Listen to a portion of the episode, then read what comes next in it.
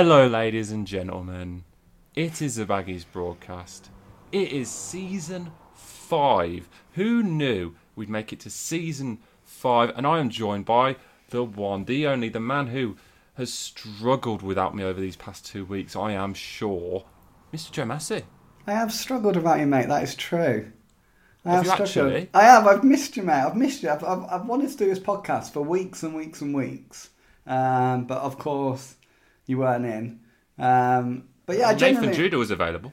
No, well, yeah, yeah, yeah. Nathan Judah was available. A few, we had a few, few little hiccups. Um, nah, probably can't go into them right now. Um, but yeah, we had a few little hiccups. But yes, mate, I'm very glad that you're back. Um, coming back punching, really, aren't you? I've just said like this. Keep going on news now, and whenever I see a story pop up, it's quoting Albion reporter Luke Hatfield.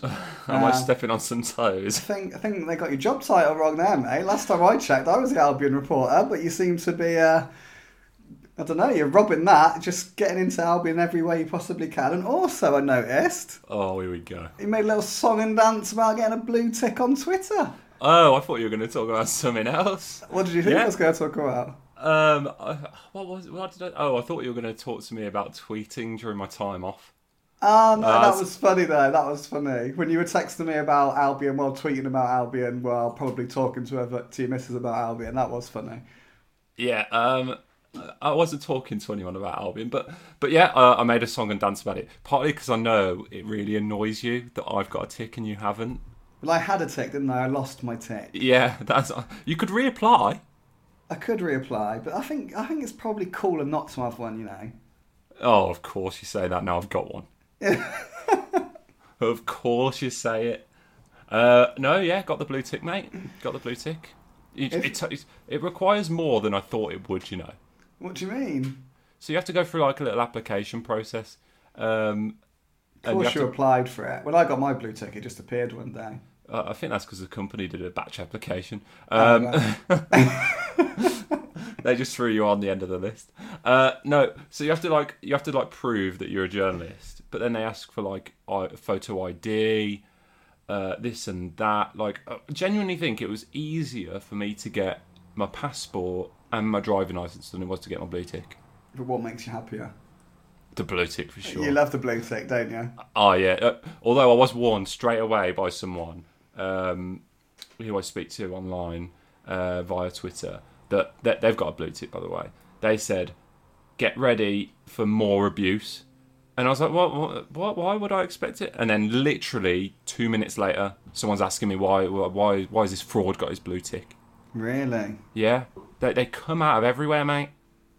Oh, mate, you don't talk to me about abuse. I'm getting powers at the minute. getting absolute power. I'm not. I'm not dealing with it very well. I hate it, mate. I absolutely hate it. I'm getting hammered left, right, and centre. I feel like me and you are very different. I'll, I'll, someone will abuse me or, or message me, and I'll respond with like a GIF or something. But I feel like you take it a bit more to heart. Yeah, it's awful because like we we're very lucky in this job. Like we get a lot of love for it. Albion fans have been great with me really since day one. They've been so like, by and large, they've been absolutely awesome. Mm. Um, but then obviously like last month or so, um, had a bit of criticism on certain issues that we might get into, we might not. Um, yeah, mate, I just don't like it. I just take it to heart. It's awful because like people send nice messages and like you read them and you're grateful and like it's so nice to hear and stuff. But one bad one, like one bad one's like a hundred nice ones. It like Uh, ah, yeah. just like you only focus on the bad stuff. I feel Um, like a nice message like is appreciated, but one bad message is more harmful than than that one good message is appreciative. If you yeah, I mean. yeah, yeah, yeah, yeah. That's not that we're not appreciative of the good messages yet, but like, yeah, the the the, the nasty ones are like a, a, a yeah, they're like a dagger. Yeah. Um, it's weird. that all, uh, the, the people who don't like me, a lot of them, bar the ones that are like, I had a, I had a pop at someone on Twitter this week about it. Bar someone who hasn't got a profile pic and their name's like Boing Boing Baggy seven eight six five two nine eight. Well, about Boing Boing Baggy seven five six two eight is a great guy. They get a lot of abuse from people like that. People who don't have their actual name, don't have a profile picture, and have got eight digits after their name. But the, the other people who go for me are all lads, you know, and they're all sort of aged between 25 and 35. Oh, we've got a key demographic. Yeah, yeah, yeah. I've got it's about 10 lads, 10 to 15 lads who don't like me, but it's what it is. I'm trying to move on from it. Obviously, I'm not moving on from it because I spoke about it straight away on the podcast. So I've, I've, shoehorned that in early. Um, but never it's been, mind. It's been an interesting week, hasn't it? I mean, I, and football didn't come home, mate, and I've still not moved on. It's been an interesting month, mate. You left me in my hour of need, it's fair to say. Two and a half weeks off. Probably haven't, yeah, never needed you more, but Luke Hatfield had gone. Still got, we've still not had our Nando's. Still waiting for that. I'm st- I'm trying to organise it, but the things keep coming up. Like uh, for you know full well, I'm not allowed out until Sunday. Oh, of course, I keep forgetting you're isolating. Yeah, so I'm missing Woking, which is uh, I'm I'm re- uh, I'm really sorry to say I was really looking forward to going to Woking, and that's the first time I've ever put them words in the same sentence. Yeah, I was but really you love watching the forward to Albion, don't you? Uh, I, I love doing my job. Um, but yeah, uh, so I can't do that. Uh, for those who don't know, I, I did test positive for COVID, but I'm fine. Don't worry about me. Feeling fine. Feel like I'm completely over it. Um, body prepared me with with the jab, I think. Um, but yeah, so I can't do that. Um, I don't, I don't know where the point started now. But yeah, oh, and then football didn't come home, so I missed. I couldn't go out for the final. Gutted, and then they didn't bloody win the thing. I'm so I, I didn't. Today's the first day. Um, I feel like myself again. So it's Wednesday. The final was obviously on Sunday. I'm I in a like it. similar boat, I think. I was at a nice. I, had, I went. I was off this morning. I'm on a 12-8 shift today, so like I had a nice morning. So that made me feel a bit better. But generally, mate, I can't. Couldn't handle it. I, I took my England shirt off at about 7 p.m. on Monday. Oh, I just couldn't take it off. I know that sounds ridiculous, but I literally s- slept in it and then just refused to take it off all Monday. yeah. I was just gutted.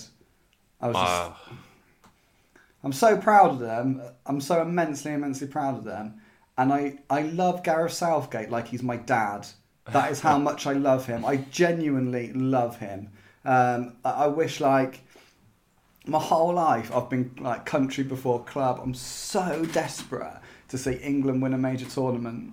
It's untrue, but I, I want it. I never. It's not possible to want it more, but I kind of want it more with Southgate in charge. yeah. Um, and anyone who criticises him, I hate. And I know there'll be loads of people listening to this who will be criticising him for this, that, and the other. But oh my god, I think he's done the most amazing job, and I think he's the most amazing man. I think he carries himself absolutely perfectly, and I just will not have any bad words said about my beloved Gareth. It sounds like Mrs. Masi should be worried. I genuinely am such a Gareth Southgate fan. I love him. I must admit, you knew my thoughts on Southgate before this tournament. I'm a convert. Yes, good boy. Do you know what it is? You know the game that did it? Germany. Yeah. That Germany game, oh my. Genuinely, to a T, perfect. Perfect. That's what got me really believing it. I was At that point, I was like, okay, whatever decision he makes, because I gave him some stick at first game, I, and I, I always think you should. You know, you, you should be allowed to question a manager whether you like him or not. Um, but this after that, I was like, okay, I'm convinced. Whatever decision he makes, I'll stand by it. If he gets it right, if he, get, he gets it right. If he gets it wrong, he gets it wrong. There are obviously decisions that went the wrong way in the in the final. I think he, he could have been managed better, but at the end of the day, it was a good Italy team. We lost on penalties.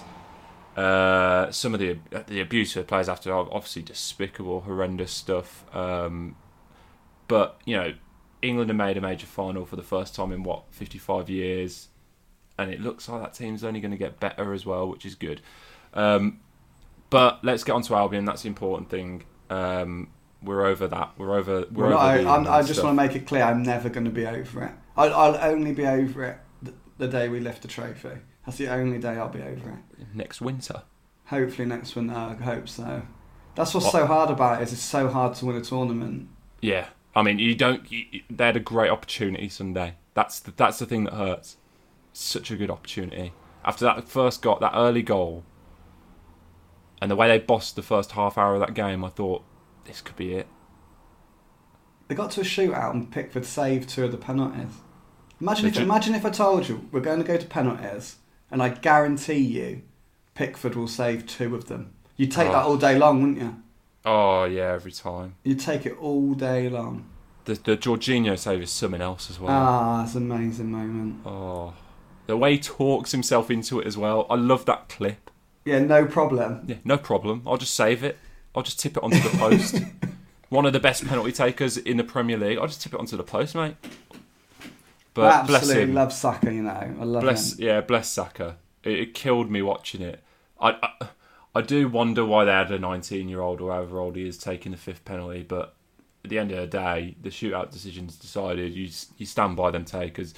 I think Rashford another day tucks it away, um, and you're up against a good keeper.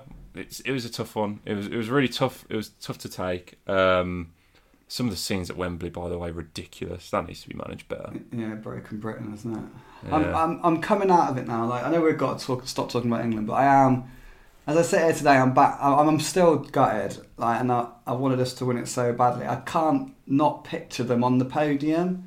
I just can't. I just can't think of the joy that would bring me seeing them lift it. But I am immensely, immensely proud of them now. Like that, of, of, of the, every single person in that squad Yeah, the way they conducted themselves throughout this whole tournament and over the last couple of months. I am so proud of them. I just want them to win it so badly. yeah. So badly. Don't worry, mate. It'll happen. It'll Uh, happen. one man I hope you you do see like a Gareth Southgate figure in your life over the next twelve months, and you know on maybe three more years on top of that. Valérien Ismaël, he's a new Albion boss. We haven't spoke about it. I watched your video with Mr. Judah. I enjoyed it. Um, he's the new man. He's the new man in the dugout. What have you made of him so far? So I, I like him. Um, I really, really like him. Um, he's very serious. He's Yeah. very, very serious. Um, and he's like charming, but not menacing is a bit of a strong word, but just has a real air of authority about him. Um, he's just a cool dude, really. Um, I mean, look, I've only met him once. Um, only first impression. Hopefully, speak to him again at Woking on Friday. Um, but yeah, he just come across as as just a, a real cool dude. Really, he's, uh, he's sort of very very stylish. Like I mean, he's French. I always think the French are quite stylish. Yeah. Um, dressed really sharp um, for the press. Are very very polite. Um, and yeah, he. I said it in the video with Judah. He just sort of answered every question in the exact same way. It didn't matter if you were asking him something, sort of, whether it was about tactics, whether it was about transfers, whether it was about the ownership, whether it was a bit of banter about football coming home. He sort of just was just exactly the same with every single answer. There's no sweat on him. He just took everything in his stride. Yeah. Um, so yeah, I, like, he, uh, being honest, he, I mean, this is a, a bit. I probably don't need to know this information, but he's he's my kind of guy to be honest. So Sam Allardyce, I really liked him, but uh, and I did re- he really I really warmed to him, but he was all very sort of bantery and wanted to Yeah. take the mick and wanted to. Um, He'd like he'd be like, "Oh Joe, so you haven't got any more hair on the top of your head," sort of thing, and all this. And it was it was fun. It was we we had a laugh, but I always say like I'm hilarious five minutes after the event. Yeah. Someone will make a joke and I'll be like, I'll say nothing back. I'll be like, ah, I've got nothing. I've got no comeback. And then I'll be in my car five minutes later and going, I should have said that. I should have said that. That would have been hilarious. Um, but yeah, I'm always like five minutes behind. So I'm quite happy with Ismaël because I think he's going to be, he's very serious. He's very focused. I don't think he's very bantery, but I think he'll, that'll come sort of thing. It'll be, Yeah. it will get to know him a bit more and it, it'll become a, um, but yeah, he's very, very professional. Um, and from a purely selfish point of view, and this is purely selfish, if you could ask me what's the one quality you'd want in in the manager, it would be be, be professional. Yeah. Um, that's what I like to deal with. So he certainly came across as that. So yeah, in terms of me, he couldn't have made a better first impression. I thought he was. I thought he was very impressive. Yeah, certainly has an air of authority about him. Um, and that's just watching, you know, some of his interviews. It's a sign of of Albion's commitment, though. The fact that they've, they've they've handed him a lengthy deal. It's a lengthy deal, it, and I think that will ring well with a lot of Baggies fans because too often recently, I think there's a bit. Some of the fan base, or majority of the fan base, I'd probably say, probably look at, at Albion and the managers who are coming in and seem it's maybe is it a little bit too short termist. Now it seems that they're they're they're giving Ismaël this job and they're saying, look, we want you to implement a style, something that we've seen other clubs do around the area in particular, and Albion are going to buy into that. Is is is that the vibe you're getting from it? Yeah, yeah, absolutely. I mean, that was a statement straight away, really. With as soon as I mean, before he was, I mean, he was unveiled ten days or so after he was announced, and obviously the four the four year deal that he signed is a headline grabber, isn't it? There's Yeah. there's not there's not many managers who get four year deals anymore. We see a lot of one year rolling, two years. Bilic got two years. Allardyce got this sort of eighteen months with a six month break clause. Um, it came abundantly clear in Ismaël's presser that Ken, who's now got a much more senior, ro- well, not more senior role because he's chief, he's chief executive, but that job title hasn't changed. But he's got a lot more hands-on role now in terms of the football side of the club Yeah. um, since Luke Dowling's departure, and it's clear that he believes that Albion have lacked an identity. Um, he believes that they haven't had a clear sort of philosophy, and and you you have to agree with that. Really, I think if you're going from Slaven Bilic to Sam Allardyce, in in, in there, if, if if Sam Allardyce is a successor to Slaven Bilic, you'd have to say there there isn't a clear strategy at the top. Um, it certainly isn't what Barnsley have done. Um, for example, Barnsley obviously using that as an example because of Ismaël, but Hmm.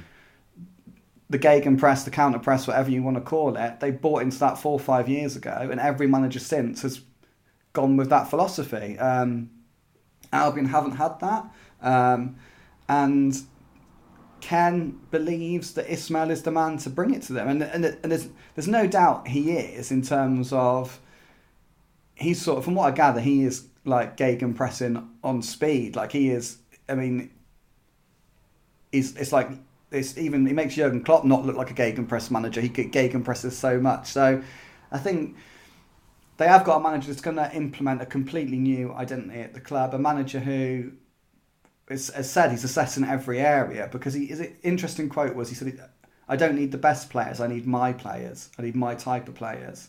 So that's why he's conducting this like thorough review into the academy and stuff and looking at all the players because he has got such a clear way of playing that I don't think any of us, bar him and his coaches, really know the exact type of player he needs for each position, but he certainly knows it. Hmm. Um, yeah, so I think that that's the plan. Um, the plan is this high intensity way of playing, hopefully for for a long time. That's what Ken wants at Albion, um, and that's why he's gone from Ismaël from the beginning. I suppose the question is, if you are doing this and you're buying into someone who bring a system, uh, how much time are you gonna are you gonna give them the time to really implement that? Because it's not something that you can a lot of the time do in three months in pre-season. It's something that's going to take much longer than that, isn't it? And it might be it might not be until halfway through this season where we really see things start to click and gel. Yeah, I think halfway might. I think halfway is a bit extreme to be honest. I think he'll be able to do it before then. I think you've got to remember if you look at Al, say the season we last went up under Bilic. If you look at Albion after game one to after game ten, they were a different team. Yeah, They were a lot more settled down, a lot more knew what they were doing after ten games into the season. Um, I think Ismaël has got the benefit of a pre-season. He didn't have that at Barnsley. Of course, with Barnsley, the flip side is they already sort of had that, that fitness levels, that high intensity press anyway.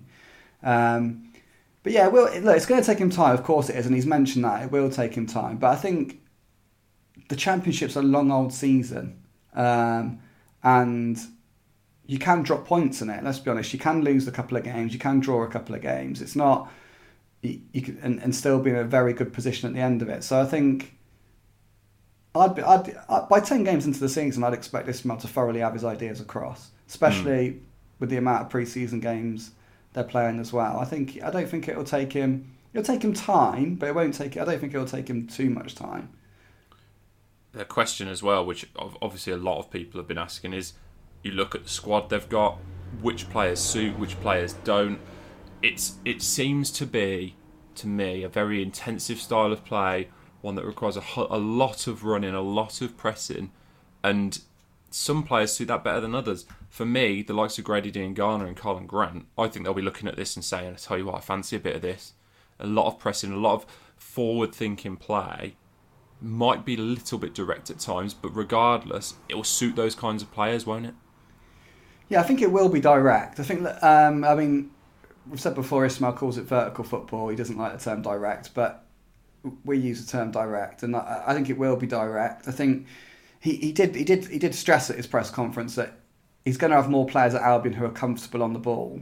Yeah. Um, so there will be more possession. It will be a bit more possession based than what we saw at Barnsley. Um, it will be, but I think I think anyone anyone expecting him to change what he did at Barnsley radically is it's just not going to happen. I mean, why would you? I mean, Ismaël had real success at Barnsley in this league playing that way.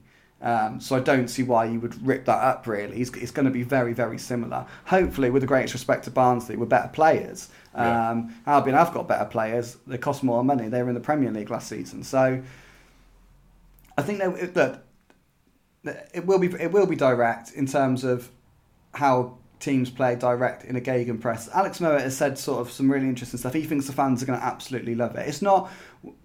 There's a difference between direct and route one and hoofball, isn't there? Yeah. yeah. And we've talked on this podcast before about moments that get crowds going, whether it's a crunching tackle, whether it's whatever. And the way Albion are gonna, they're gonna swarm. They, Leeds are direct. yeah. Leeds are very, very direct. And everyone raves about Bielsa and his style of football. So Ismaël, when we talk about Ismaël being direct, we're talking about him being direct like Bielsa more than we're talking about him being direct like Tony Pulis. Um, but it is get the ball forward. You're not going to see Albion's back back three or back four, whatever they are, playing out from the back and keeping the ball very often. They, and you're not going to see the midfielders doing it either. They're going to they're, they're going to be under instruction to get the ball forward quickly. Yeah. Um, and when they're out of possession, they are going to go. They're going to swarm, um, and they're going to try and win possession really, really high um, up the pitch. And that is that is direct football. It's not it's not hoofball, um, but that that'll be how they play this season. And it's going to be interesting. It's going to be interesting. Uh, Ismaël is, from what I gather, from what I gather, we've touched on this earlier, but Ismaël takes this counter pressing to to the next stage. So what I would say is, unless anyone listening to this podcast watched Barnsley, watched 15, 10, 15 games for Barnsley last season, we don't really know. We haven't really got used to the style yet. So we're going to have to watch these games and learn as we go, really, and then and then almost determine if we like it or not. Um, Yeah. But by the sounds of it, Barnsley fans loved it. Alex Mowat says we're going to love it. If we're winning, we're going to love it. Um, I think it's I think it's exciting. Um, I, I do I do think it's exciting. I think it's going to be an, an intriguing season. Um, and this is really a bit silly, looking even further ahead. But I think if Ismaël is to get Albion was to get Albion up, I think the following year, his system would cause a hell of a lot of problems in the Premier League.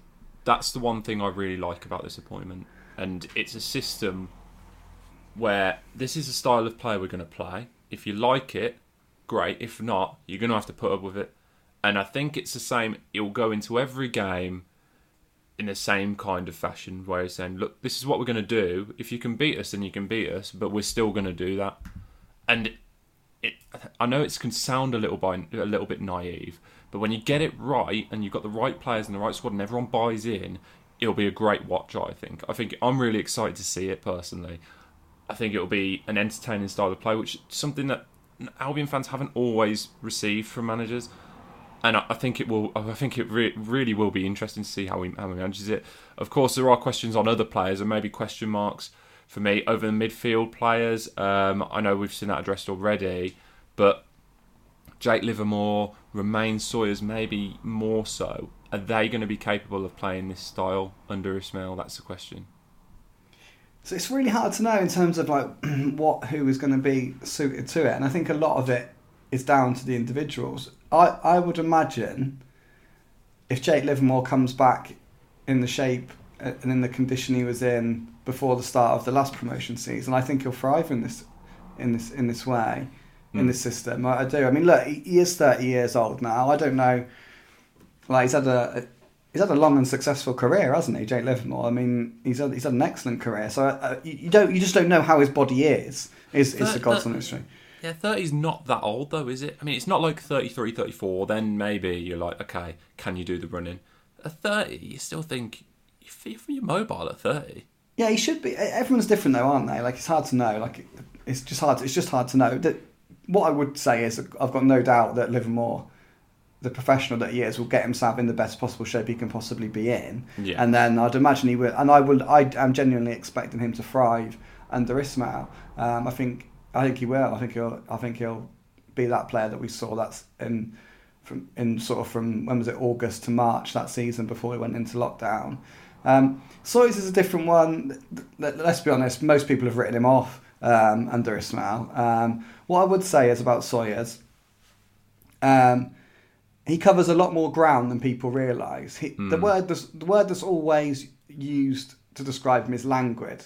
Um, he does he does look like he is strolling around a little bit, but when you look at the data, people have shown me data in the past where he's right up there. You know, he's, it's surprising the amount of ground he covers. Um, it, I think it's entirely up to him. I think it's it's entirely up to him if he want if he can do it or not. Really, I mean, what what Ismaël's asking for is for you is for players to be one hundred percent fit and to cover a lot of ground. Yeah. He's not he's not asking them to do things that they can't do. Really, do, do, do you know what I mean? It's, he's not asking them to like. It's not an ability really. It's not an ability issue. Like he's going to be, he's just going to have to, to go into that into that into that way of playing. Um, so it's up, it's, up, it's up to all of them, isn't it? Really, it's up to all of them whether they're going to buy into that method, whether they're going to be willing to press the way Ismaël wants to press.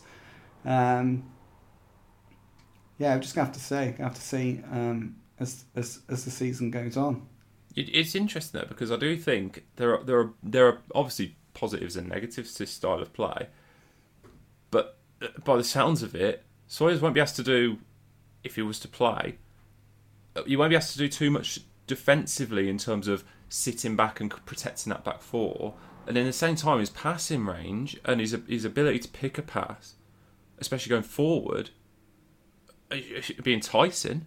I mean, if you if you're winning the ball back high, I mean, he's in a great position to play them passes, which we know he's more than capable of doing in the championship. Yeah, and he's very, very composed, isn't he? What Yeah. what Sawyers won't do is if he picks up the ball thirty yards out because Albion have pressed relentlessly to win it high. When he gets on that ball, he won't panic, um, and he will look for the next pass. He will, and it will be a forward pass because he always he always passes the ball forwards.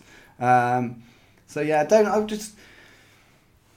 I don't mean I don't mean to sit on the fence really, but I, I, I think it's true what I'm saying. I, I, I don't think we truly understand what Ismaël Ismaël's methods are yet.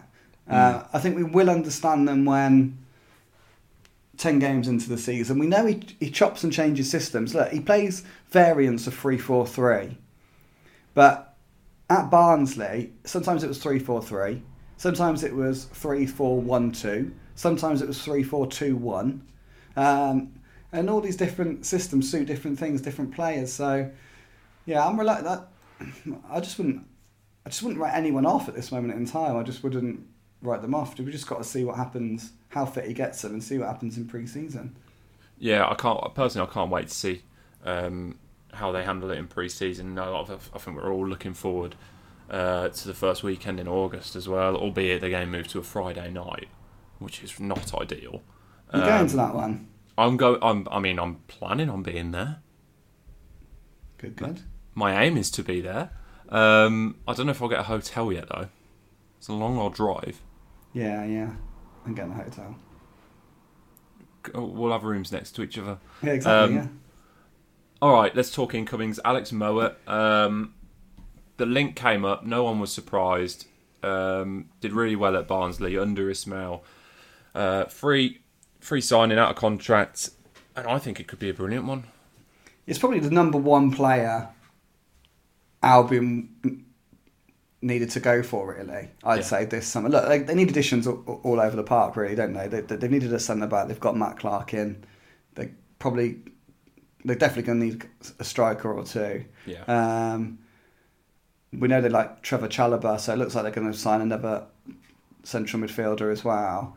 But I think Alex Mowat was probably the hottest free transfer this summer in the championship. You for could maybe, sure in the championship. you could maybe make a case for Marcondes, who's gone to Bournemouth, but I like him and I would have happily had him. But I think Mowat is the better player. Yeah, Adam Smith at Bournemouth, I think he signed a new deal there. Maybe he would have been a good signing as well. Can play both sides, but I think Mowat was the hottest, hottest free agent this summer. Obviously, Ismaël is a big reason why he's at Albion. Albion, look, would always have been a, a draw for Mowat. Um, at the end of the day, they're a heavyweight in the championship, so they would, would all, he would always been interested in talking to them at least. But I think the fact that Ismaël's there, that's that sort of made that wrapped up straight away, really. Um, yeah, I think he's a fantastic player. I think he's a fantastic addition. He said Ismaël was gave some really interesting quotes on him. I thought about how he is going to help him get his message across. Like Mowat already knows the way to play. yeah, Mowat gets it. He understands it. He's thrived under it with Barnsley. So Mowat is, if you like, Mowat is going to be Ismaël on the field, isn't he?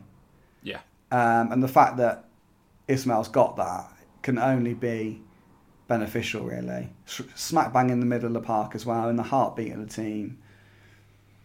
It's paid £2 million compensation, Albion did, to land Ismaël, which is a lot of money for a manager. yeah, Um, but and I know free agents aren't free agents, and they get signed on fees, and maybe their wages will be a little bit bigger because they haven't blah blah blah blah blah. But two million for Ismaël, mm, you think, oh, that's a lot for a manager. But two million from Ismaël and Mowat is great business. yeah, yeah. Um, so yeah, I think he's a cracking addition. Matt Clarke, another one you mentioned. I think that's another good one. Um, he's signed on loan from Brighton, of course. He's another one who, who knows the division well. Um, I think he did a lot better than Derby's season maybe showed. Um, he was there for the past two seasons as well, wasn't he? Yeah, yeah, he's there for two seasons. Won their Player of the Year um, in one one the, the first season he was there, I think. Um, yeah, very good defender. I know a bit about him. Seen him play for Portsmouth quite a bit. He's he's he's, he's just he's a he's a he's a big unit, um, and uh, he's he's very like a leader type centre back. Very very good in the air. No, no messing about. Um, I think it'll be a really really good signing. I think Albion's. I I I believe next season. Albion will have five centre backs, and they will be Clarke, O'Shea, Ajayi, Bartley, and Kipré. Yeah. Um, Bartley's been linked with moves to Crystal Palace and Newcastle. From what I understand, Albion are like determined to keep him. Really, there there is there is an issue. Where he's only got one year left on his deal, um, Yeah. and at the end of the day, everyone does have a price. I mean, if someone comes in and offers like silly money for him, then they obviously he'd leave same as anyone else. But from what from what I gather, Albion are very much expecting Bartley to be at the club next season, and he's firmly part of Ismaël's plans for next season. So I think you have to, if you're going to play three at the back, you have to have five centre backs. Simple as that, because injury suspensions eventually they'll take their toll. You need five centre backs. I think Albion have got five excellent ones there. A- absolute top draw yeah. um, for the championship. I think they're fa- absolutely brilliant. I'd agree with you. Um, is, is five enough? Uh, I mean, it seems fine to me. Yeah, f- I think five's a perfect number if you're playing with three. Um, six would be harsh on whoever's the sixth. I think. Yeah. Yeah, that has to be your sixth has to be a kid really. Yeah. Like Caleb Taylor is there. He'll probably be sixth choice, I'd imagine. Um, because yeah, you'd need three injuries or suspensions to play, wouldn't you? And that's You're asking Yeah. a lot for that to happen. yeah, you'd be a bit unlucky. The Yeah. play, yeah, Al, Ismaël would be a bit unlucky to have three injuries at centre half all at the same time. Yeah, and I mean the the plus side as well. If you're playing a three, uh, the likes of Darnell Furlong, the likes of Conor Townsend, I think they both do really do really really well at wing back, and it's it, it's a system which I think suits them too. Yeah, completely agree. And most and like the most importantly, that they got the engines to do it, haven't they? Yeah, Um, I have to say, I think they're both good defenders. I think Townsend's probably a slightly better defender than Furlong. yeah, Um, but they both thrive going forward. Furlong, unbelievable in the air, absolutely unbelievable. But I think just having that little extra man behind Furlong will help him, um, just because he is so box to box, if you like, so up and down that wing. Um, Conor Townsend delivery absolutely fantastic, which is what you want from a wing back. Um, I, I think that, I, but I, I genuinely think they'll both thrive under Ismaël. I can't, I can't see it any other way. Albion need cover there. Yeah, Um, they do. They probably need cover there. Uh, well, they do. They will need cover there. Um, oh, yeah. Gibbs is gone. Uh, yeah. Peltier's gone. Um, I, I, I, the interesting thing on the right hand side is I wonder if Matt Phillips will get a run there. yeah, I think Um, he'd suit it. I think he'd suit it as well. I think he's a player who could potentially thrive under Ismaël. Um, I mean, he could play anywhere really. um, and obviously, Albion got so many other options going forward. But yeah, I mean, I'm I'm thrilled really with Albion's defensive options for for for next season. I think they've got great options. Yeah. Um, the big one, like like you said earlier, is, is striker. Um, we we touched on Trevor uh, Chalobah, uh, Famara Diédhiou. He's another man who's kind of been mentioned. Is he the type of striker you'd you'd imagine seeing coming in? You know, someone with a bit of size can hold up physical, knows where the goal is. Yeah, yeah, probably. Yeah, he's on a free as well, isn't he? Yeah. Uh, I've not heard anything about him. I know he keeps being linked with a Bristol Live, but um, it's not it's not a name I've heard. But um, it's obviously it must it must be something in it. If Bristol Bristol, it's Gregor McGregor, isn't it? The Bristol Live reporter. Yeah. wonderfully named Gregor McGregor. Um, I'll give him a bow. But yeah. uh, Yeah, they need, they need a centre forward, don't they? I think it's going to be it's going to be fascinating going forward. I mean, Barnsley played with Cauley Woodrow, didn't they, last season? Who's someone who can hold the ball up and bring others into play. Uh, Daryl Dykes was it as well? Oh, and Daryl Dykes as well. Yeah, yeah, yeah. Of course. he yeah. really did well after coming in in January. Um, yeah, the, for me, the, the, the squad is we're crying out for an Mbaye Diagne type, aren't we? We said all this last Yeah. season. Um, I'm I'm sure. Um, yeah, I know Albion. Well, I know Albion are looking for strikers. I know I know one. Uh, uh, it's a bit like I know I do know one of them on the list, but I'm pretty convinced I'm not going to get him. So I haven't run a story on it. Um, because I think it'll just whip things up a little bit. Oh, I ma- can't believe you're going to dangle that carrot. Maybe I'll it do away. it. Maybe maybe I'll do it another day. I'll, I'll see. But um, yeah, they definitely want a striker. They definitely want a striker. They will sign a striker. Um, Yeah. They will sign a striker um, this window. The other big talking point is departures. Ismaël, Ismaël didn't dance around the subject of, of Johnson and Pereira. I mean, he's ex- fully expecting them to go, isn't he? Yeah, he is. It's, inter- it's interesting how. Yeah, uh, I was sort. Yeah, he is. He is. He's expecting them to go. I, I've, I've been told that Albion are not going to. That Albion and Albion do not need to sell. They, I think if we're being honest, Albion would like to sell. I think if we can get, I think worst case scenario, twenty five million for Pereira. Worst case scenario, I don't know what you're saying. Worst case scenario, 12, 15 for Johnstone. Yeah, it'll be Uh, between 10 and 15, I reckon. 10 and 15, yeah, because he's only got one year left. I think in, in an ideal world, Albion would like to sell and they would like to use that money to to rebuild. Mm. Um, might as well get into it now because it sort of leads to it. So Albion have always said they've got a competitive budget for next season. Yeah. Um, they've always said that. We've always said we expect them to be sort of have a. There is a caveat to that competitive budget, and that is that it, they use the word competitive because it's competitive in terms of the championship. But you've got to remember the championship's been decimated by coronavirus. So basically, if you've got a one pound budget, you're probably doing all right because there's going to be loads of clubs in the championship that are saying we are not spending any money on transfer fees. Loads of clubs last January, I think it was something like three. I can't. I always forget this stat. I should look it up again. But I think last January, three clubs paid fees for players, and I think two of those were pre-agreed. They had they were contractually obliged to do them. Yeah. So so like it was no one was spending any fees in last January in the championship. The EFL was was much harder hit by coronavirus than the Premier League and its like riches, ridiculously wealthy riches that it's got. So I think Albion have got a, a, a, some money to spend. As I think, I think as we're sitting here today, Albion have got some money to spend. Well, in Yeah. that situation, they're compa- they've got a comparative budget because I think a hell of a lot of teams in the Championship haven't got um, money to spend. But on top of that, if they then sell Pereira, if they then sell Johnson, or just one of them, Ismaël's confirmed that that money, he'll be given that money to spend, and then suddenly, the word competitive budget would probably you could change it into a strong budget Yeah. because they will have they'll be serious. They'll have they'll have money. Um, so, is it worth keeping Pereira and Johnstone? I, I don't know if it is in terms of the Johnstone one. Do you really want to lose him for free next summer? Do you really want to lose him for free next summer? Look, if if if no one comes in for Sam Johnstone this summer, what I've got absolutely no doubt about it. He will give absolutely everything for Albion next season. He loves playing for Albion. He'll be as good as he always has been, but he'll probably leave next year for free because there'll be a club that go, oh, we can sign Sam Johnson. He's worth ten million pounds. Well, I'll tell you what, Sam, we don't have to pay ten million pounds to sign you, so we'll give you a four million pound signing on fee Yeah. and we're in the Premier League, and Albion, oh, they are in the Premier League, so they've just come up, or Albion aren't in the Premier League, I didn't quite make it, but you can have this four million quid and you can play for us, and he- just gonna, he's just gonna have to go, and he's gonna have to go, and and Johnson has to be in the Premier League that season, the season after next, because of the World Cup. Yeah. From what we gather, he was basically England number two before Dean Henderson got injured. Apparently, he was performing so well in training, he was pushing himself ahead of Henderson. Yeah. Um, so, I mean, look, we've seen what a wonderful camp that was for England.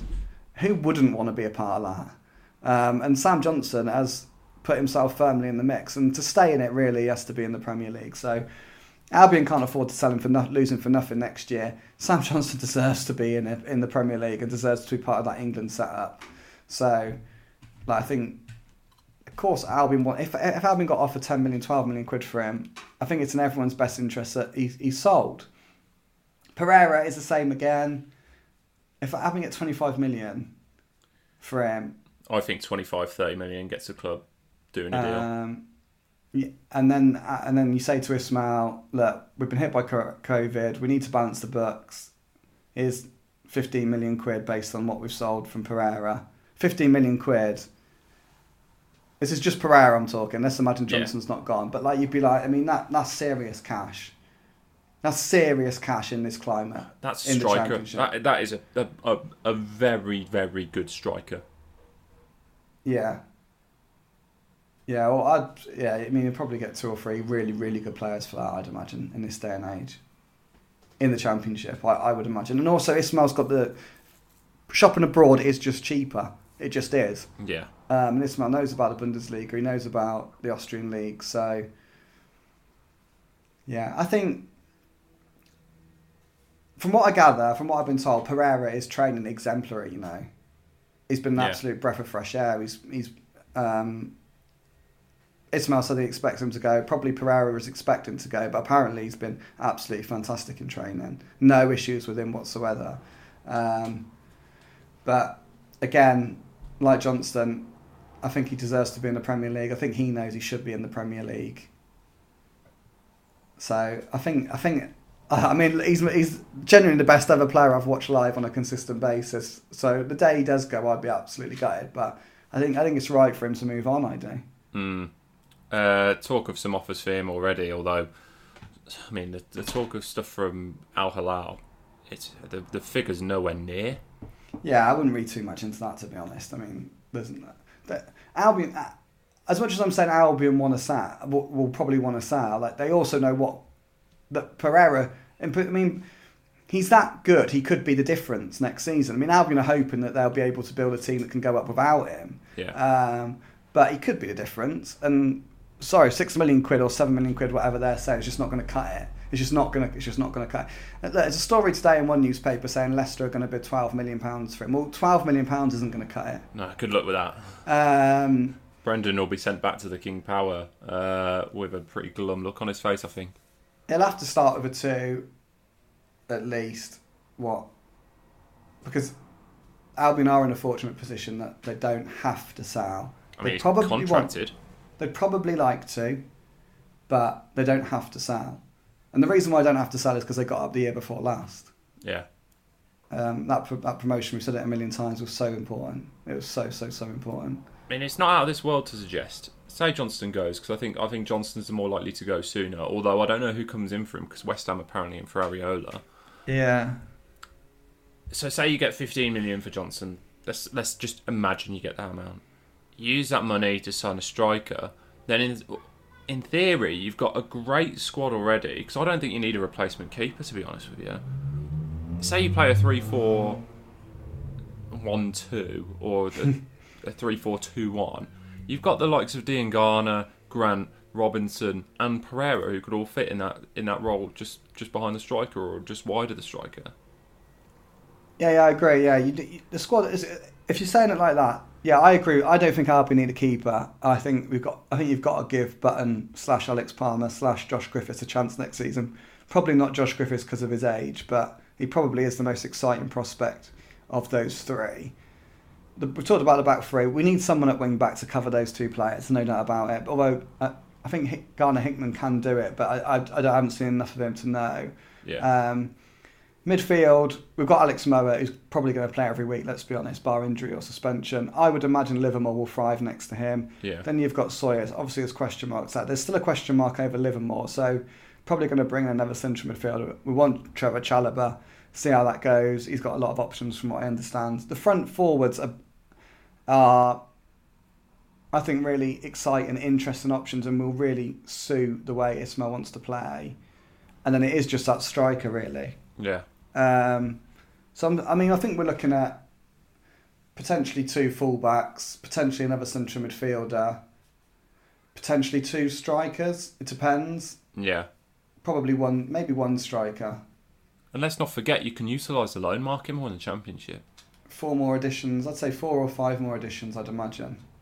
Yeah. Um, that's even if Pereira and Johnstone go.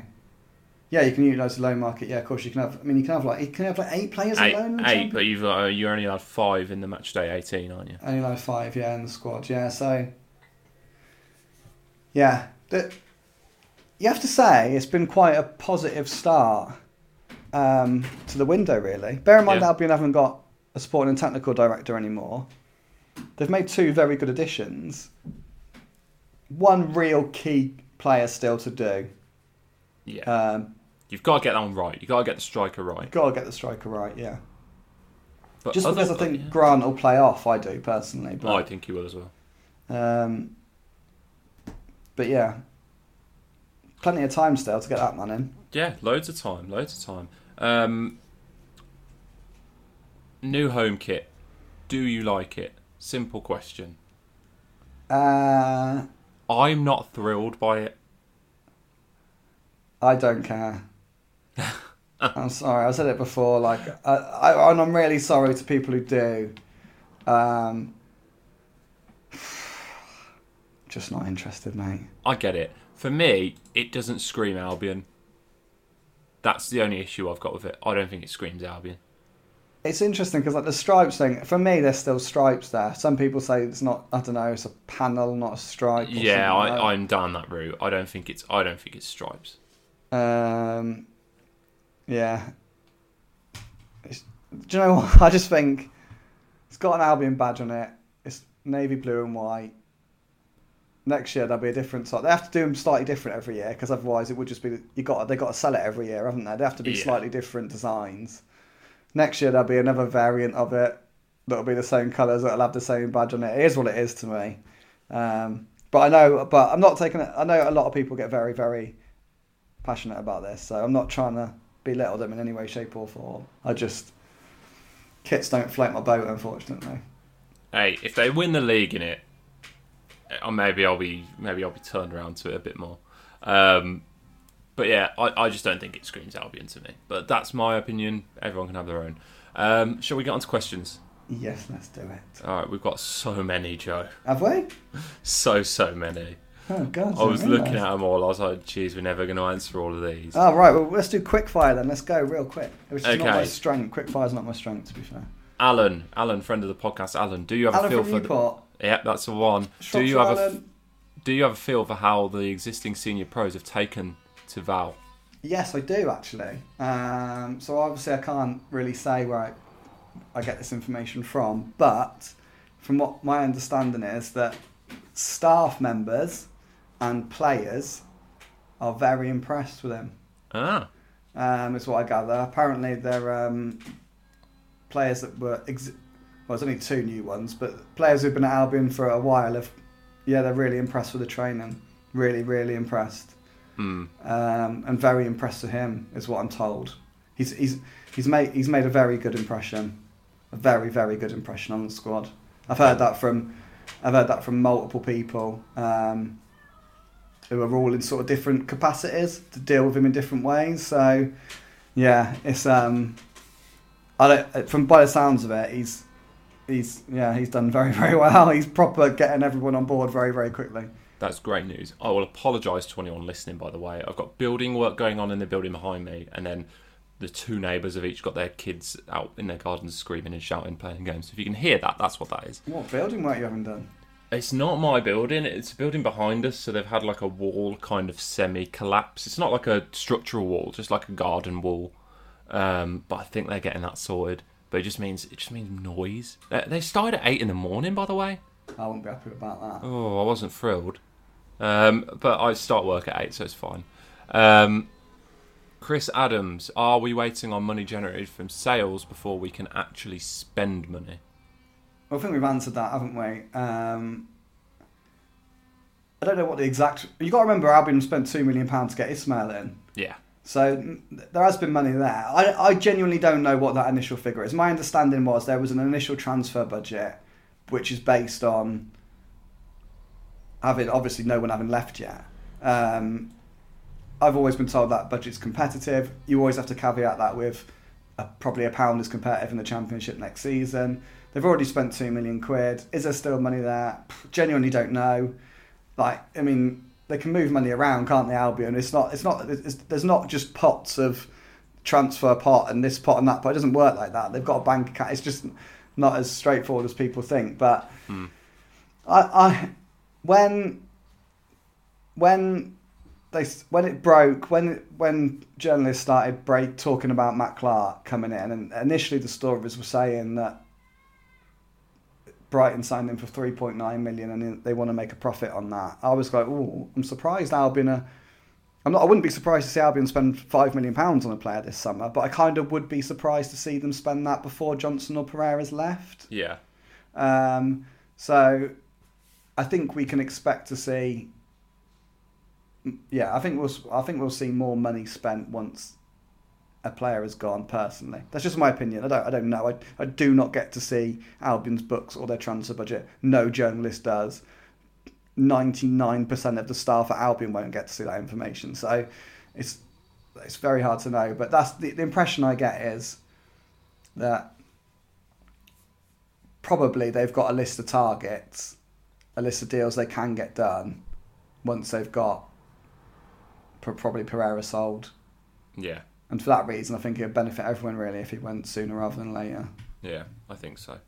All Albion fans, which upcoming games are you covering out of Tamworth, Woking, Sheffield Wednesday, Walsall, Watford, and Birmingham City? Right, this is interesting for me because I am only covering Woking. You're only covering I Woking. am I've, very disappointed to say this. But I've heard. I've heard. I'm, I'm. I mean, you say I'm taking your role. I I mean, mean, I'm you- g- genuinely doing your job at Watford. Well, if you're going to come, come out with this Albion reporter nonsense on Football Fancast and whatever other clickbait site you'll sell your soul to, then it's about time we started putting some hard yards in, if you ask me. Um, I am, yeah, I've got 10 days off. Of course, you have. Um, I mean, I can't criticise you. I just had two weeks. I mean, I've only had five days off this year. Um, so yeah, as of I can't wait either. As of next Friday, I'm on I'm on two stag do's, right? And in between two stag do's, I've got a week in Devon.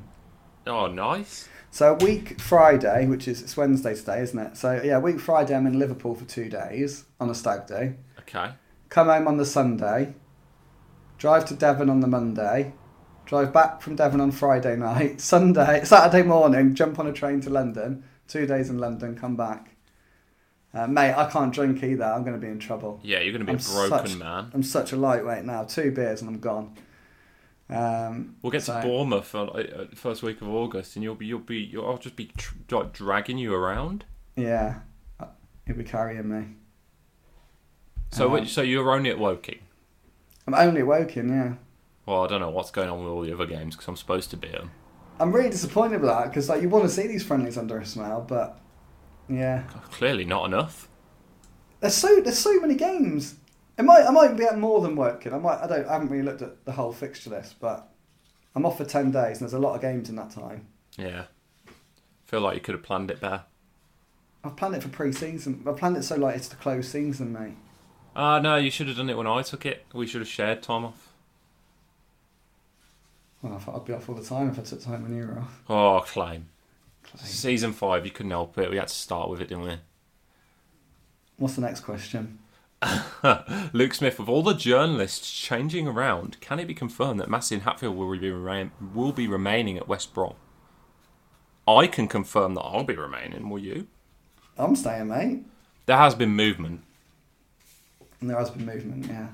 Yeah. Uh, Uh, a couple changes here and there, but we're we're sticking around. We're sticking around, yeah. There's, yeah. I'm never Uh, leaving for the Dingles, mate. Uh, there was a follow up to that. Uh, local Baggies fan said, "I'm going to add on to this. If you had to do an initiation song when you changed clubs, what would your song be? Mine would be Sweet Caroline. Oh, I was going to say Sweet Caroline. That's just so topical, though. Yeah, it is. Um, everyone would get going for that, wouldn't they? Oh yeah. Um, I don't know. I do. Have you seen um, you know Justin Timberlake? I don't know what the song's called for the Trolls movie. Oh, I don't know the song for the Trolls movie. Um, I knew you'd pick a song from a kids' film. Why Yeah, didn't, you, why didn't you just pick something from like Moana, mate? oh, I love Moana. Yeah, Moana's great. Trolls, Justin Timberlake. Have you watched Coco yet? Can't stop the feeling. That's what it's called. Because Oh, a little boy, he just goes onto YouTube. He's only like, he's only one. But if we put on YouTube and that, that comes up and he points to it all the time, he can't talk. And he points to it and then does a little dance. So that's, Oh right. so that's our song now. I'm always singing that. Love us. And I love Justin Timberlake. I think he's cool. Yeah, I've- seen Justin Timberlake live. Me too, mate. Me Yeah, too. he was, yeah, he was good. Where did you see him? I saw him in Birmingham. Ah, so I went to the MEN. Oh, right, okay. Um, Ronan Thompson, from a fan's perspective, far too many talented academy players are either poached or sold. Are the club happy to flip homegrown players for reasonable fees to balance the books, or is a consistent loss of talent more player driven slash out of the club's hands? This probably comes after. I'm, I'm gonna. I can't pronounce his last name. Tim, Tim Iroegbunam. Is yeah. that it? Yeah, Uh, Tim Iroegbunam, yeah. He's headed to Villa. Shock. So the the, the the academy we could probably do a separate academy podcast. Um, to be honest, um, it's so complex that I can't really answer that question. But the, but the answer is it's all those things really. Um, so on the one hand, Albion's academy has been very successful in recent years. It has produced a lot of players. You've got to remember that players, you can't nobody goes into a season no team can go into the season with 14 15 players. Yeah. you have to have a squad and so academy players obviously help prop up the squad um, and save you a fortune. So y- y- you need that strength and depth. You can't just buy everyone. Um, they have produced a lot of players like that. They, they have lost a few. The, the interesting thing with Tim Iroegbunam if we use him for this example is he everyone knows that Albion lost an awful lot of coaches to Villa. Yeah. They lost those coaches because there was a, a clash of ideas between the way they wanted to do things and the way Luke Dowling wanted to do things. That led to an exodus. It led to a lot of them going to Villa. Now, what would the issue there is? So Tim Iroegbunam, for example, was brought to Albion by those coaches who are at Villa. Okay. Now he hasn't actually signed for Villa yet, and from what I'm, I mean, I'm, I'm told he, I'm, I'm, I'm, not, I'm very confident he will, but I have been told he has got loads of other offers actually. So it's not, it's not absolutely guaranteed um, that he's going to go there. But for, in his case, in his case, as an example, he was brought to Albion by those people at Villa. And we always said this on the podcast. The academy is everything to do with the academy. You're talking. You, need to talk in five years' time. It's, it's, you can never judge it now Mm. Because basically all the players there are still those people, all far from the coaches who are at Villa. They got they signed them all. So Robina might be thinking, I don't know what he's thinking. I've not spoke to him. I've got absolutely no idea what he's thinking. But he might be thinking, they're the guys who put their initial faith in me. They're the guys who spotted me. They're the guys who have helped develop me to this stage. They're offering me a great deal to go to Villa. Villa are putting an awful lot of money into their academy and signing players from all over the world. I'm going to go there. Now, if that's that, if that's his choice, that's his choice. But we can't knock. We don't know why what his what his ultimate reason for going there is, but the fact that they did find him in the first place, and the fact that he has got those ties with them, you would imagine that is a, a, a, a one of the reasons why he's going there. Hmm. That he has got a relationship with those people already. The last year or two, those coaches are gone, and the players that are coming are come in would have been signed by Richard Stevens. They would have been signed by the other members of the, the new the new coaches at the academy. But we don't even know who those guys are. Like we haven't got their name. They're, they're so young and they're so down the order. If you like, they've got they've, they're team they're kids, aren't they? They're, like, they're literally kids. Yeah. Um, so we've got to wait for five years to assess Richard Stevens and to assess Albion's academy um, the way it was. So the way it is now. So it's really difficult. There's there's there's so much going on with that academy. Albion are, are really pleased with it. They're really, really pleased with the people they've got in there. They believe that it's doing really good work and they're going to reap the rewards of that. However, there is no doubt that over the last 10 years or so, they have produced a very good production line of players. They've produced a hell of a lot of players who have made it professionally. Mm. The, this is what you could talk about all day. The caveat to that is what Luke Dowling's argument was was that he didn't think they were producing enough first team players. He said he said they were producing players, but those players weren't ever actually making it into the first team. Yeah. Um, so I mean, you think of the examples. You've got Tyler Roberts, who I'm a big fan of Tyler Roberts. He's he's certainly good enough to play in Albion's first team, in my opinion. But obviously, he's at Leeds now. Morgan Rogers, it'd be interesting. Is he good enough to play for Albion now? Potentially, he is. He's Um, been in with Crystal Palace, hasn't he? But obviously, he was in, he was on loan at Lincoln last season. He's obviously went to Man City for a lot of money. If Man City come in for you, are you going to turn that down? It's it's difficult, isn't it?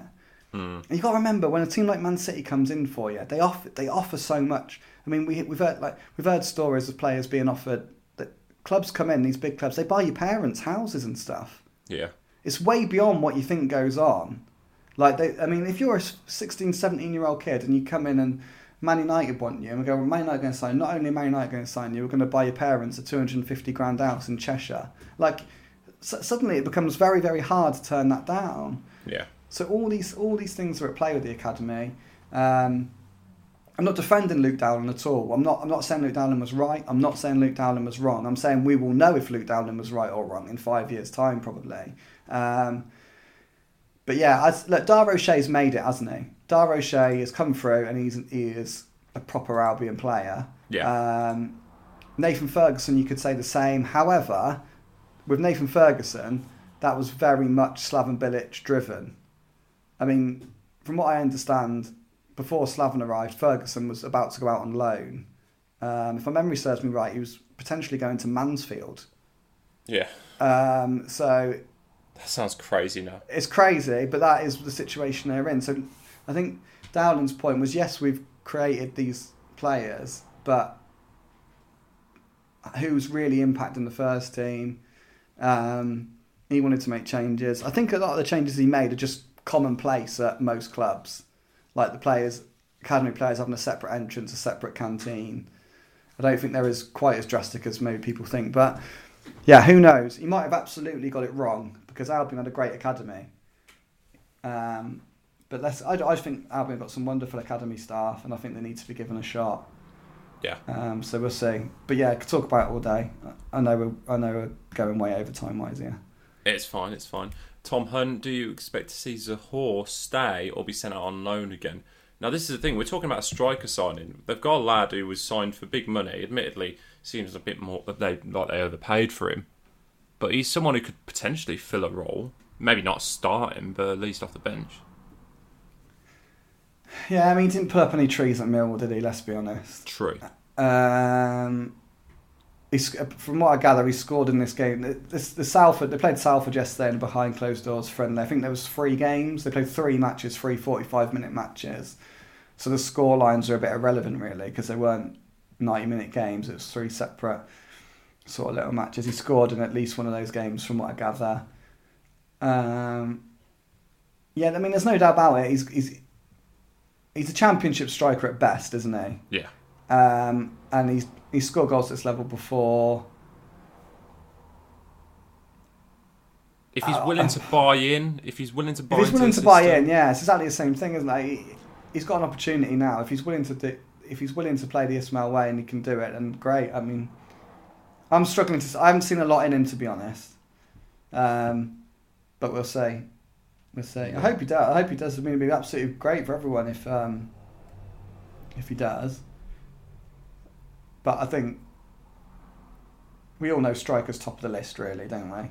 Yeah, and, and speaking of strikers, Mateus Goat fifteen uh, asks any ideas on the West Brom striker targets. Who would you both personally sign for the striker role? Trying to think of someone I would sign because I haven't seen this question before. It's Yeah. weird because it. I mean, I'm I'm I'm kind of going to cheap out a little bit. The season when we saw, for example, Villa go up, they signed a great loan striker in, in Tammy Abraham. Obviously, that's not going to happen now. Tammy Abraham's, you know, he's never going to play in the Championship again. But they need someone of that mould, I think. Yeah. Someone who knows where the goal is, can hold the ball up, can play other team, uh, other other members of the team, you know, in. You, you ba- basically, I'm saying you need an all-round number nine, someone who is is physical as well as as good with the ball at their feet, and it, it's it's easier said saying they just need an all-round number nine than actually getting one. Yeah, I agree. I don't know. I, I, I mean, I, I don't know who to go for. I really don't. Could you see them going for someone like a Daryl Dykes, who obviously did the job at Barnsley, is in the MLS at the moment, but they do seem to want big money for him. Yeah, they seem to want an awful lot. Is it like twelve million quid or something? Yeah, serious money. I don't think. Did he do enough to warrant that fee? Obviously, Barnsley had a great season. Yeah, he didn't. He didn't do it in the playoffs, though, did he? I think. I, I think a lot of people looked at the playoffs and been maybe slightly disappointed with him. But throughout that, that six month spell or whatever it was, five months, he did impress. I don't think he impressed enough to you know splash twelve million quid on him. Kiefer Moore. How much did he cost? Just come off of a good Euros. Yeah, he's a good player. It's an interesting one. I don't. A name doesn't come to head to my mind. Uh, no, for me. didn't. but you never know. Um, Dan, WBA, do you see any youngsters getting into the first team this season? Should that be on the bench or starting 11 and who? He said four, didn't he? He said three or four youngsters have really impressed him. Yeah, he wouldn't name names either. He wouldn't name them. Um, He's right not to do that as well, by the way. I think outside chance Callum Morton Yeah. because he the boy can press. Uh, yeah, that's one. Uh, yeah, that's one thing. You can say. I mean, he works he works his socks off. So I think I wouldn't be I wouldn't be surprised if he got a not if he if he was a squad player this year. I wouldn't be surprised if he was a squad player this year. I would have said Iroegbunam if he wasn't off. That's the God's honest truth. Yeah. Um, obviously, Caleb Taylor, Gardner-Hickman were on the bench last season. You've got to be looking at those two really. Um, um, yeah, this new guy as well, Castro. Oh yeah, forgot to mention him. Um, New signing, young lad. Um, yeah, apparently he's doing Impressed very on trial. apparently doing very well in training. I mean, I think he's definitely one for the under twenty threes, but maybe towards the end of the season. Um, he seems to be sort of in the Ismaël mould. Yeah. Um, yeah. He likes youth, doesn't he? So Ismaël, if people don't know, he basically his career began as an academy, as like head of the academy at Hanover, and then Wolfsburg. So, and then Wolfsburg made him manager, but he's he's literally come up through the youth ranks, and we know he plays with intensity. Intensity. We know he plays with energy, and obviously youth is an ad- advantage to those things. It's not like you can obviously be like in your thirties and still play like that, but it is an advantage to be younger. So, yeah, be interesting. Well, indeed. Do you want? I I think that's all the questions we've got time for. I Yeah, think. Un- Unless you want some random ones, I, had, I do- I do have some random ones, but they're not football related. And I know how you feel about unfootball related questions. What are they? Ryan Glasgow, if you were a chef at a food store, what food would you serve and why? Oh, I'm not answering that. I'd go. Oh, I'd go for pizza, but I've got an interesting story about Sunday. So I was obviously in isolation, deciding what food to order for the game. I've got a horrible feeling this story isn't going to be interesting. I wanted to order pizza. Now, was I wrong? Because I, t- I said I said to my mother, "I'm going to order pizza," and she said, "You can't order pizza when they play in Italy. It's bad luck. They lost the game anyway. I was gutted. What did you have? I had um, I had a place actually recommended to you. It was good. It's a place called Jamaya. It's like uh, fried chicken, Caribbean fried chicken. Oh, it is good.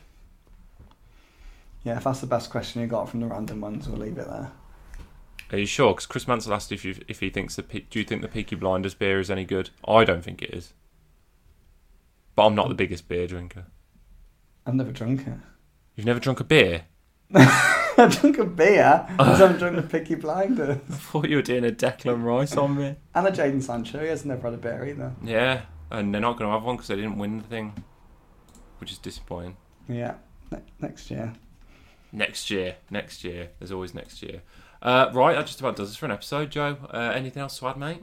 No, good to be back, mate. Good to It's- be back. It's wonderful to be back. Season five has begun. Uh, it's going to be a long old season as well, I think. Yeah, long can as be. in good, like a long season, a lot of games, but I think it'll be an enjoyable season. I love the games I do. I can't wait for Bournemouth. And I am looking forward to that. I hope I'm doing a few more friendlies. I'll have a look. I need to check. But I, I never plan further than the next day at the minute. It's just, my life is hectic. I know you've just said that, but do you want to go down and grab some food before the game? Maybe What, invite some Albion fans. Bournemouth. Yeah. Um, I might go down and with my family. Oh, right, okay. Uh, make a what- weekend of it, yeah. Great way to ruin my plans. All right. Sorry, mate. Sorry, mate. I'll invite the listeners to somewhere else. Revel in your blue tick. All right, that just about does it. Uh, as always, thank you to everyone for listening. Uh, we hope you enjoyed the return of the podcast. Uh, we'll be back on a on a regular basis now, Joe, won't we? We will, mate. We're back every week. Apart from your ten days off. Uh, but from yeah. me and from Joe, for the first time this season, a fond farewell. Goodbye.